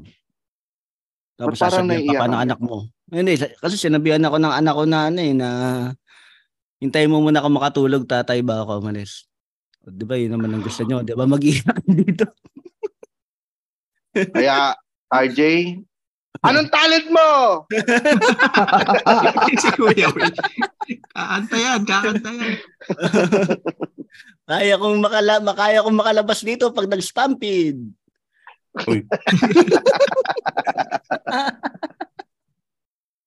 Yung nagsabi sa'yo pre na patulugin muna siya, yung bunso yun. Oo, yung bunso, oo, si Andrea. Kaya naman kinuha mo na ang ammonia. Linagay sa panyo. Linagay sa panyo. ano, halika dito na, halika, na, na, nakita ko to kay Bandam eh, kung paano niya gawin tong sleeper hold. Daddy, di ako maka... Ah. Nagre-request pa ng pasalubong yung anak niya. eh. Wala na, nakatulog na.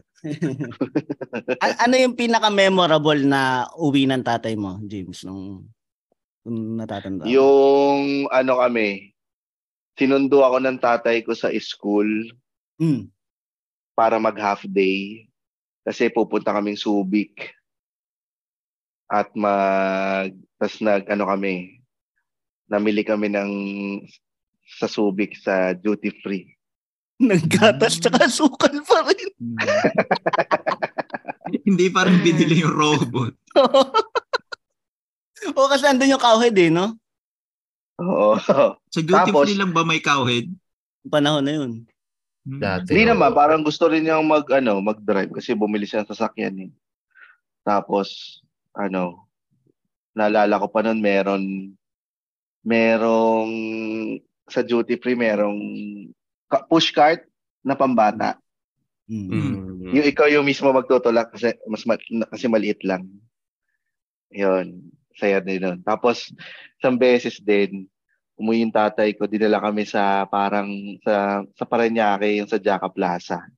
Meron dun yung parang pizza place. Alam mo yung sa Toy Story, yung Pizza, Pizza Planet. Planet. Oo. Oo. Parang may ganun, parang may ganun sa Jaca Plaza. Nakalimutan ko yung pangalan. Hindi Nakalimutan ko yung yan. pangalan. eh. Hindi Lianas. Hindi. Hindi. Tapos meron silang laro, laruan yung ah mag-swimming ka sa mga bola, Mhm. may slide, tapos may arcade, tapos may carousel, parang gano'n. Yun, nag, ano din kami doon. Saya din nun. Talagang ano yun, no, yung memories ng bata sa ganyan, yung laro eh, no? Laro, Oo, pasyal. tsaka palo.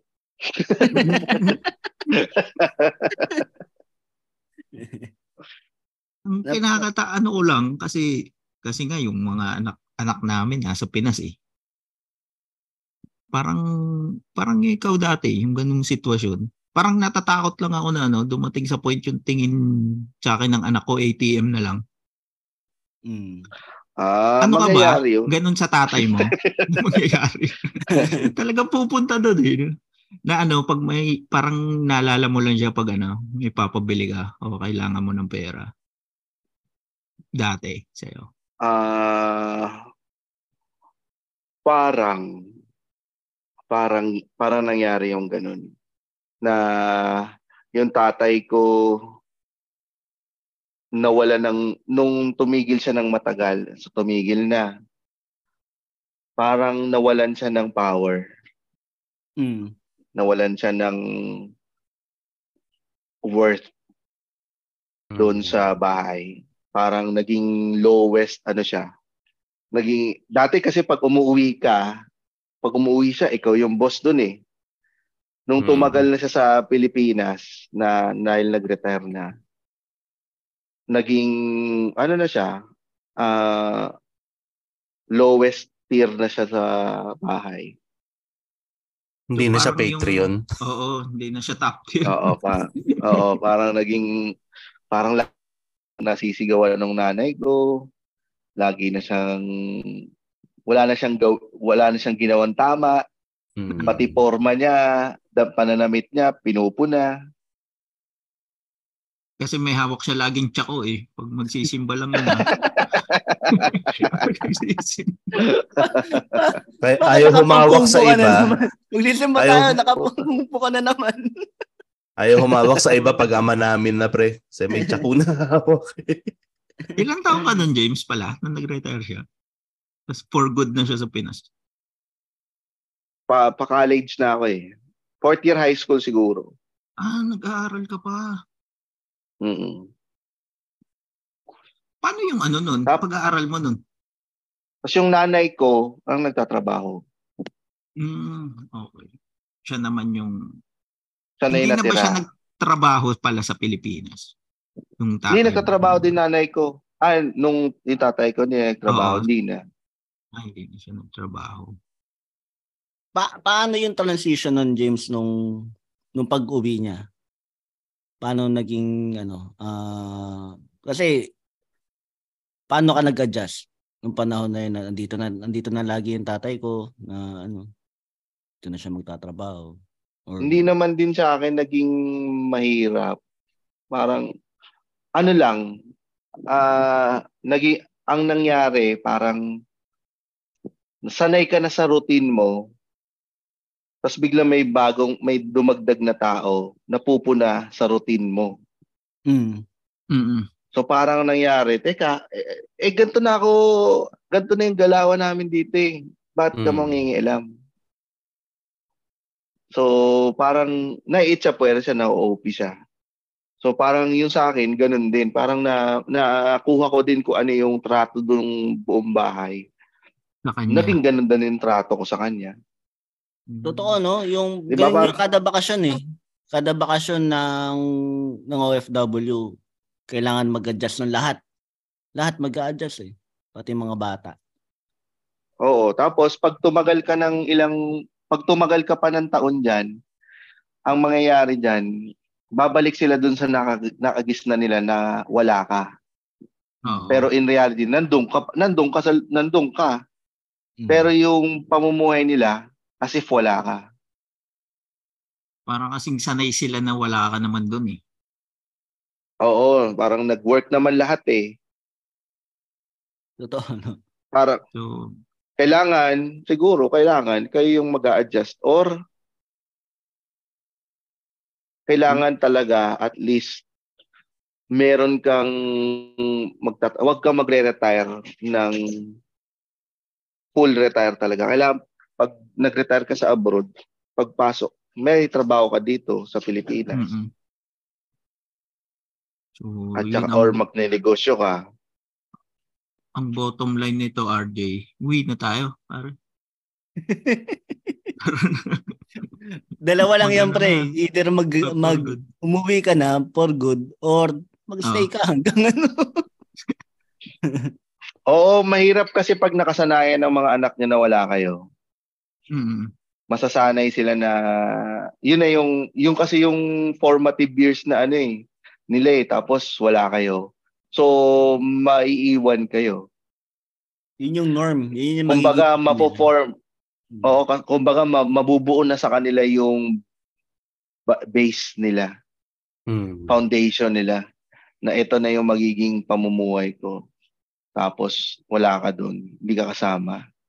So mahirap pag lalo pa habang lumalaki lalo na sa akin nung pang, nung sa tatay ko teenager na ako eh. Totoo. So, kasi ano ba minsan, yun? Hanggang tumanda ka, nakaka-apekto siya na sanay ka na wala siya.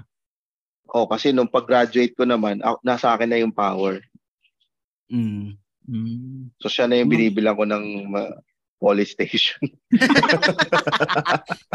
Oo nga, no? Pag, nung pagdating niya, parang kasama ka na sa decision making ng doon sa household. Oo. Mm. Nung Tapos parang ano yan eh, parang kahit sila, hindi sanay sa ganun. Kasi dahil matagal sila nawala, bata ka pa nung iniwan, ang feeling nila, teka bata to ah, bakit ganun? Maghahabol sila. Oo. Oo. May ganun nga na tuwing uwi mo, parang nag-iba na yung anak ko ah. Ah. Nakikita ko na lumalaki na pala talaga siya talaga. Hmm. Tao na to, Kasi ikaw, hindi na nandun ka bata. pa sa before. Mm. Mm. Ikaw, nandun ka pa sa before. No, na, na ano ba ba yan, Joe Martin, ito yung umuwi ka? Parang palaki na ng palaki yung ano ka. Kada taon eh, no? Oo. Parang Mm. nung last time nga sabi ko, tao na to eh. Mm. Mm. Parang ano na siya. May sarili na Kaya kung talaga di nyo kaya- isip sa decision. Kung di nyo kaya, edi dalhin nyo na lang dyan. Yun nga, ina, inaano ko yung Hmm, panganay ko. Sabi ko, sabi ko, nak, gusto mo dito ka na mag-aral. Mm. Pinag-iisipan niya eh. Tapos alam mo yung ano, yung parang nagdadalawang isip siya na eh ang dami niyang palusot na walang SM dyan tay eh. Ganun. Walang SM, walang Wala rin naman SM sa laon. wala daw siomay, yung mga ganun. Ang dami niyang sinasabi na kung ano-ano palusot. Parang, Eh, Inaano ko na. Wala dito- nga bang siomay dyan? Meron, meron naman. Pero ikaw yung magluluto. Ikaw nga lang yung magluluto. Mahal. Mahal nga lang. Mm, mahal. Mm. Yun yung mga sinasabi. Hanggang ngayon eh, hanggang ngayon nadala na, yun yun, yun na rin yung nakasanayan ko noon na parang, kasi nung nagtrabaho na ako, ako na kasi yung breadwinner. Mm. So, ah, so walang, wal, walang naging time para sa amin ng tatay ko na maging father and son. Mm. Kasi ikaw na yung mula nung naging breadwinner ka, ikaw na yung sumusuporta sa kanya. Parang ganun. Nagkabaliktad Oo. na ba? Masasabing ganun. Magkabaliktad na. Magkabaliktad na. Tapos yung mga uwi pa niya, kakaunting time lang. So, yun lang yung mga foundation na naibigay niya. Pagdating sa teenage years, wala. Four years lang na yun, five years, nagtrabaho na ako. Ako na yung sumaporta. Yung, yung kwento ni James, naaalala ko kasi yung tatay ko, nung, nung nag-OFW ako, paretiro na rin siya. So parang Hmm. nagkaroon din ng, yun nga, yung, yung self-worth niya bumaba nung pinapadala na lang siya. Yun yung ano eh, no? malaking adjustment din lalo sa mga padre de pamilya na pagdating mo ng bahay, ba't parang etsapuera na nga ako, parang binibigyan na lang ako, parang ah kahit ng pang pangkain ko ng gusto mong bumili ng damit, ihingi mo na lang sa Eh anak kasi mo. nga, isa ka ng ATM na walang laman. Oo. No? Tinatambayan ka na lang ng mga taong gross. sa gilid ng blooming crate. Pinipindot-pindot na lang. Oo, tapos may nakalatag na karton. May nagkakantutan. yung guard. Talagang yung itsuro. Oo nga? Ayun pre, ano, win na tayo. Win na tayo. Gusto nyo bang maging gusto nyo bang maging ATM na walang laman? Oo nga, kasi yung, dun ah. yung mga ATM nga, hindi nga naman nakakatikim yan ng sex eh. ATM. Nakita na ba kayo ATM pa na ba yan? Pre, ATM pa ba yung pinag-uusapan natin? Naglalabas ka na sa mga ng loob. Oo, hanggang nga- ngayon, naramdam na ramdam ko na yung pagiging ATM. Isipin mo yung sa ano, wala. nakita niyo yung nakita niyo yung sa ATM sa Avenida. Tangina Hmm. nagjajakol. ATM to, naka-denim jacket mo. Nakatayo dun sa ano. Yun yan sa Ayun, may-. May ano ka, James, na payo sa mga anak ng OFW. Ito yung ikakat namin eh. Sisend namin sa kanila. Uh, Mga anak ng. OFW. Um, ngayon madali na lang kasi dahil pwede naman kayo mag ano eh, mag mag video call. Mas mas ano siya kung kung pwedeng araw-arawin sana araw-arawin yung pag-video call sa mga tatay o nanay o na OFW para at least ma-establish na yung yung ah communication tsaka relationship nila. Kasi sa akin nung 90s sulat lang tas one month, one Mhm. once a month. So wala talaga connection dun. Parang ang sulat na yon eh mas lamang pa yung padala list, shopping list. kaysa sa kamustahan. Mm. So pagka pag dumating na sa puntong ganun, medyo mahirap siyang ibalik. Kaya yun, kung gusto niyo ng magandang relationship sa magulang niyo, kahit OFW sila, eh mag-video mag-video call kayo. Mm. Usap. Usap lagi, balitaan. Nainggit nga ako doon sa ibang mga kaklase ko nung kaklase ko nung college kasi na nagagawa nilang nung na pumunta ako sa bahay nila nung isang beses. Kung pakipag-usap siya sa nanay niya, parang alam yung alam alam niya yung buhay ng mga kaklase niya. Mm. Pagdating namin doon, "Uy, alam, sabi ko, ala, ginagawa mo diary yung nanay mo." Sabi ko, "O bakit di ba kayo ganun mag-usap sa bahay?" Oo. Hindi ba kayo ganun mag-usap sa bahay? Sabi ko, hindi eh. Usap namin parang kamusta grades, ano assignment, hugas ka na, maghugas ka na ng plato. Tin- tin- tinanong ka nung nanay nung kaklase mo, oh, nakailang, nakailang games ka na dun sa police station mo. Gusto mo makita yung tunay na PlayStation? Nandun sa kwarto ng ano mo. Maglaro na kayo. Awang-awa ako sa iyo nung pina, sina, kinikwento sa akin ng anak ko yan. Sige na, maglaro na kayo dun. Kaya naman nag-video call naman kayo, di ba? Araw-araw. Oo, hanggat Mm. maaari. Sila. Hmm. Kahit yung simpleng chat nga lang eh. Yung lalo ngayon nag-aaral na rin yung si Ishi. Parang pag uwi galing school, magchat-chat kung ano ginawa. Pero hindi niya nararamdaman yung ano, minsan parang ayaw kayong kausap. Meron. Meron. Talaga. Hmm. Lalo pagka busy sa laro nila, sa games. Sa gadgets. Gadget. O kahit nga sa akin dati nung su- su- susulat, isang Hmm. isang beses na lang sa isang buwan ha. Tamad-tamad pa ako. Eh, mamaya na. Diba? Ah. Laro pa akong police station eh. Inis inisip ko, no, may nagpadala, oh, bibilihan kita ng tablet, ha? Tapos meron din nilalagyan din ng cartridge. Station. Lahat ng gamit niya sa bahay may cartridge. di ba? Parang pwede yan sa ano eh, no? Tikanan.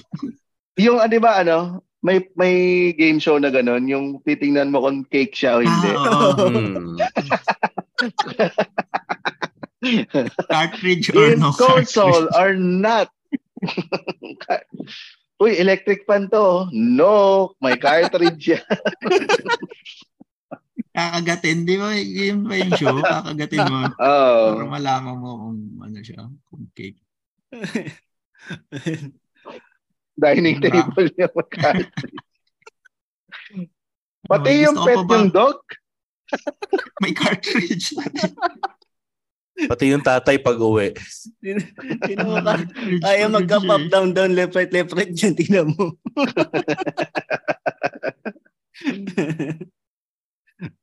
James, thank you. Sa, thank you, ano, thank you. Sa pag-guest Walang dito. ano man. Sa anniversary special ng Buhamin Brothers. Saka sana ay tinanggap mo na ang sorry ni Avon.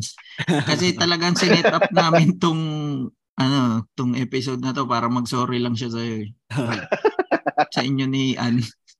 Hindi, ito makwento ko lang ha, si James nung, ano pa yun, ah, bago pa lang yung Cool Pals noon. Kumbaga, pandemic yun eh.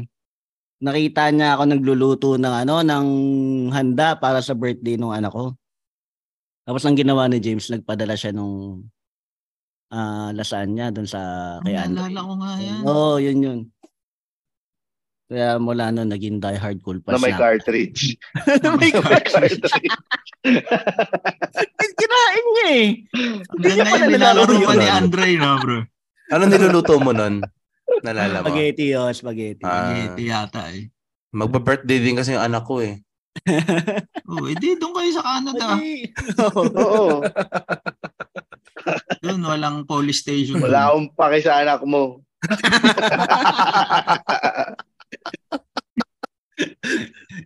Gusto mo pa-edit mo kay ano, pa-edit mo kay Ambet yung picture ng anak naman niya. Ganti yan na graphic Oh. artist eh. Ganito yan eh. Maraming maraming salamat, Maraming salamat. James. Ba baka may Thank you. gusto i- ano. Congratulations.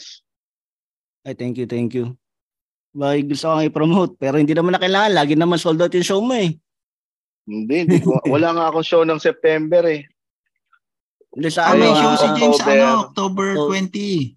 mm. October 20 ba yun? Oo, ang ganda ng poster ah. Yung pack cute. Oo. Pa-cute. Pack cute pala. Yan. Yan.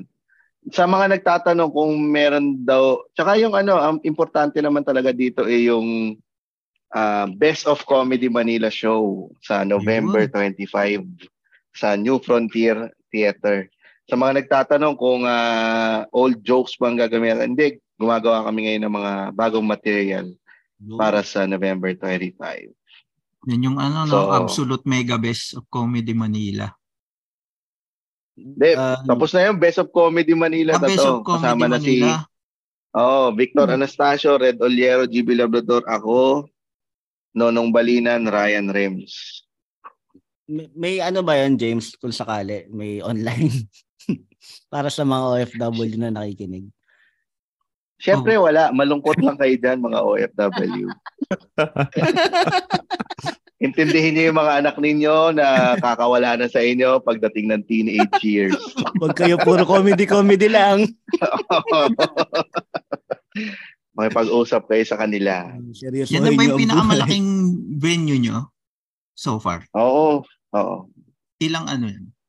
2,300 sana mapuno natin. Ah, mapupuno November, yan. Mm. mm At ah, bago yon, siyempre yung Joketoberfest natin. Pero kahit naman di kayo manood nun, basta panoorin niyo yung November 25. Oh, tsaka Ah, yung ano rin, Dogs eh. yung online, yung online, sana pansinin nyo pa rin kami no sa online. Merong part ng Joktoberfest yung online, yung online show. October Yan, sa October 15. 15 yan. Ayan, oh, 250 lang parami ng parami yung araw, parang 9 days nga yata tayo ngayon. Eh. Tsaka ano no, sa isang araw, sa isang gabi, ang daming shows na ano, Maraming pagpipilian. Oo, grabe. Six, 70 comedians.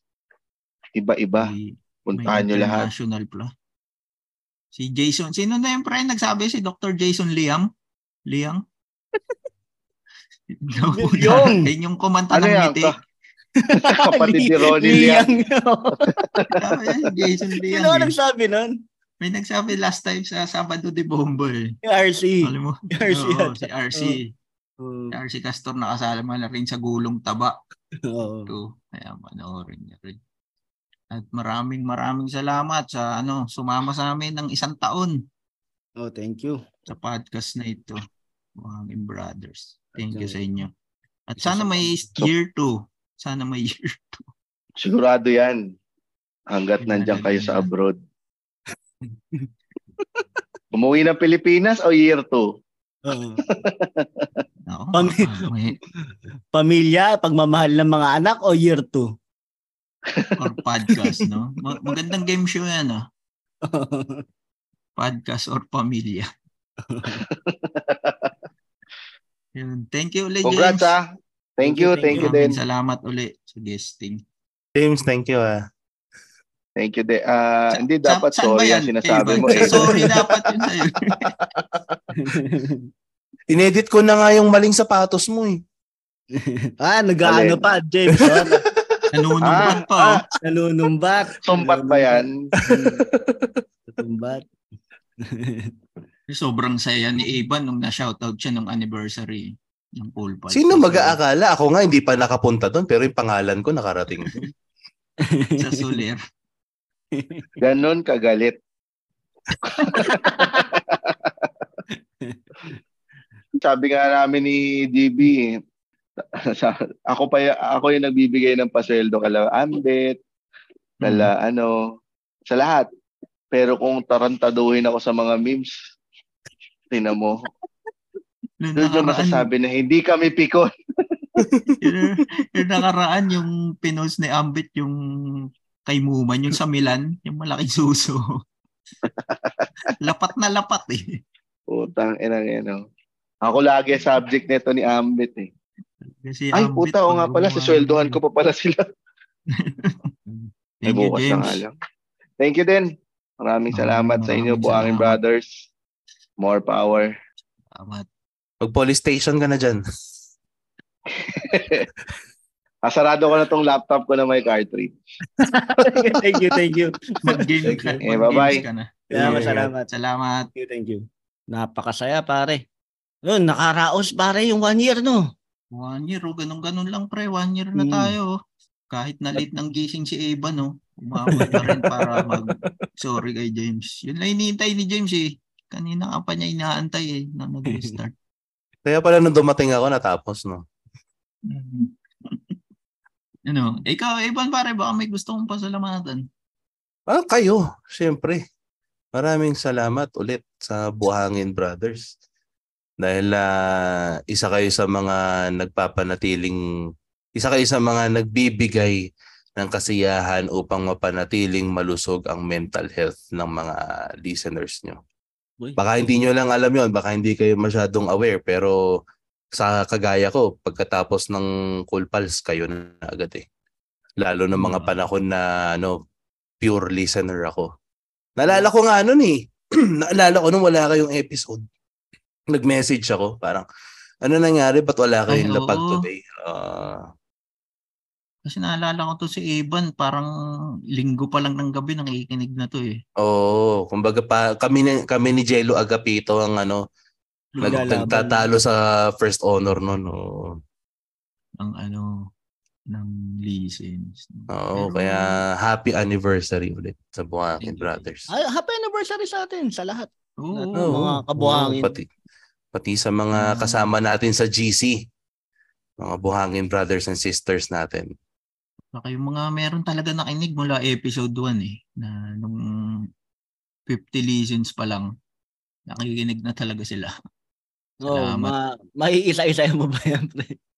Hindi ko na maiisa-isa pre, pero dami. Kaya Ah, thank you, pero thank you. Salamat din sa mga bagong listener natin na ano, yung nagbe-binge listen, Mm. Tsaka, binabalikan nila yung mga lumang episode. Na- napapansin ko ngayon, medyo tumataas na yung listens kada episode na kahit no, na walang guest. Oo, Mm. Diba? Oo, kasi kung napansin nyo, meron ng nagcha-chart na tayo lagi. So maraming maraming salamat sa mga kabuhangin natin na sa suporta ninyo. Maraming maraming salamat. dati nagche-church lang tayo pag may guest tayong host ng Cool Pulse eh. Hmm. Ngayon, ngayon sureball yan. Oo, kayo. Kaya Mm. marami. Siyempre, salamat sa Cool Pulse, no? Cool pals, Sa syempre. suporta ng mga host mula episode 1 yan. Hmm, Ano, sila- nakasuporta na. Tsaka sa lahat na nag-guest. Mm. Si si James at si GB ang unang natuwa nung ano nung nung gumawa na nung nag-upload na tayo nung episode. So maraming maraming salamat sa Cool Pals. So, kasi hindi naman natin to gagawin kundi dahil sa kanila eh. Oo. Kasi nga, tanong ni James kanina, di ba, ba't natin ginawa? Mm. Para mapansin nila tayo. Oo. Oo, kasi napag hindi na tayo nag nagla-live ng ano eh, wala nang nanonood ng online open mic. So, na. Dito na lang tayo magpapansin. So, thank you, thank you. And thank you sa opportunity na makapag-headline kami sa Yan. show, no? Paparating na show. October 15. Sa linggo na yan. So sana mga nakikinig, makabili kayo ng ticket sa www.comedymanila.ph. 250 pesos lang yan. Eh, online. Mako- via makwento ko lang ah. Pwede kang makinig. Manood ka Si- dyan. si si James ang unang nagtiwala sa akin personally Ay, na mag-open sa comedy online comedy special niya. So, So one Kaya- hour special niya yun, di ba pre? mm, Nag-open ka? Mm. Ganun kasikat agad si RJ nun eh. Tapos nalaos din kagad. Ang bilis ng trajectory ng career ni Oo. RJ nun eh. Mm. Halos lahat ng opportunity natin pre dito sa comedy kanila galing. So, thank you. Lahat. Sila talaga nagbigay. Lalo Mm. yung ano pre, itong day off na show. Si Sir GB ang ano, nagbigay sa atin ng opportunity para gawin. O yun. Ah, ano pa ba? Sino pa ba ang pasasalamatan ninyo? Pasalamatan ko pre yung mga ano natin, syempre, Dunkin Donators. Mm. Nagkaroon na rin tayo ng mga do- Dunkin Donators mm, sa loob ng isang taon eh. Pasalamatan ko pre yan si Jello Agapito, si Christina Magat, si Madam Len Mackenzie, si Mark D, si Attorney Jose Ibarra. At ito yung mga bago nating ano pre donator si Rafael Pakatang, saka si Rick De Leon. Mm. Si, si Eric tsaka si Lou. Maraming salamat. Oo yan, si Eric, saka si Lou. Si Byron, wala, naghihintay daw siya na pasalamatan natin siya. Kasi nandito piso? siya sa Yung Zoom. piso mo, pasasalamatan namin. Piso? Byron, bumili ka muna ng ticket sa show. Okay. Baka pag-isipan namin pasalamatan ka. Pre, may nagpadala kasi nung nakaraan sa Gcash natin. Ano, sabi niya pang chai daw natin. Talagang pinadala niya 1 real, pre. 15.50. So, talaga, ang problema paghahatian pa natin yung isang chai. eh. Oh, shout Maliit out kay Jason ano, Jason Pampua. Yun yung pangalan niya. Pare, Oo. paano maghahati pa kami sa isang chai?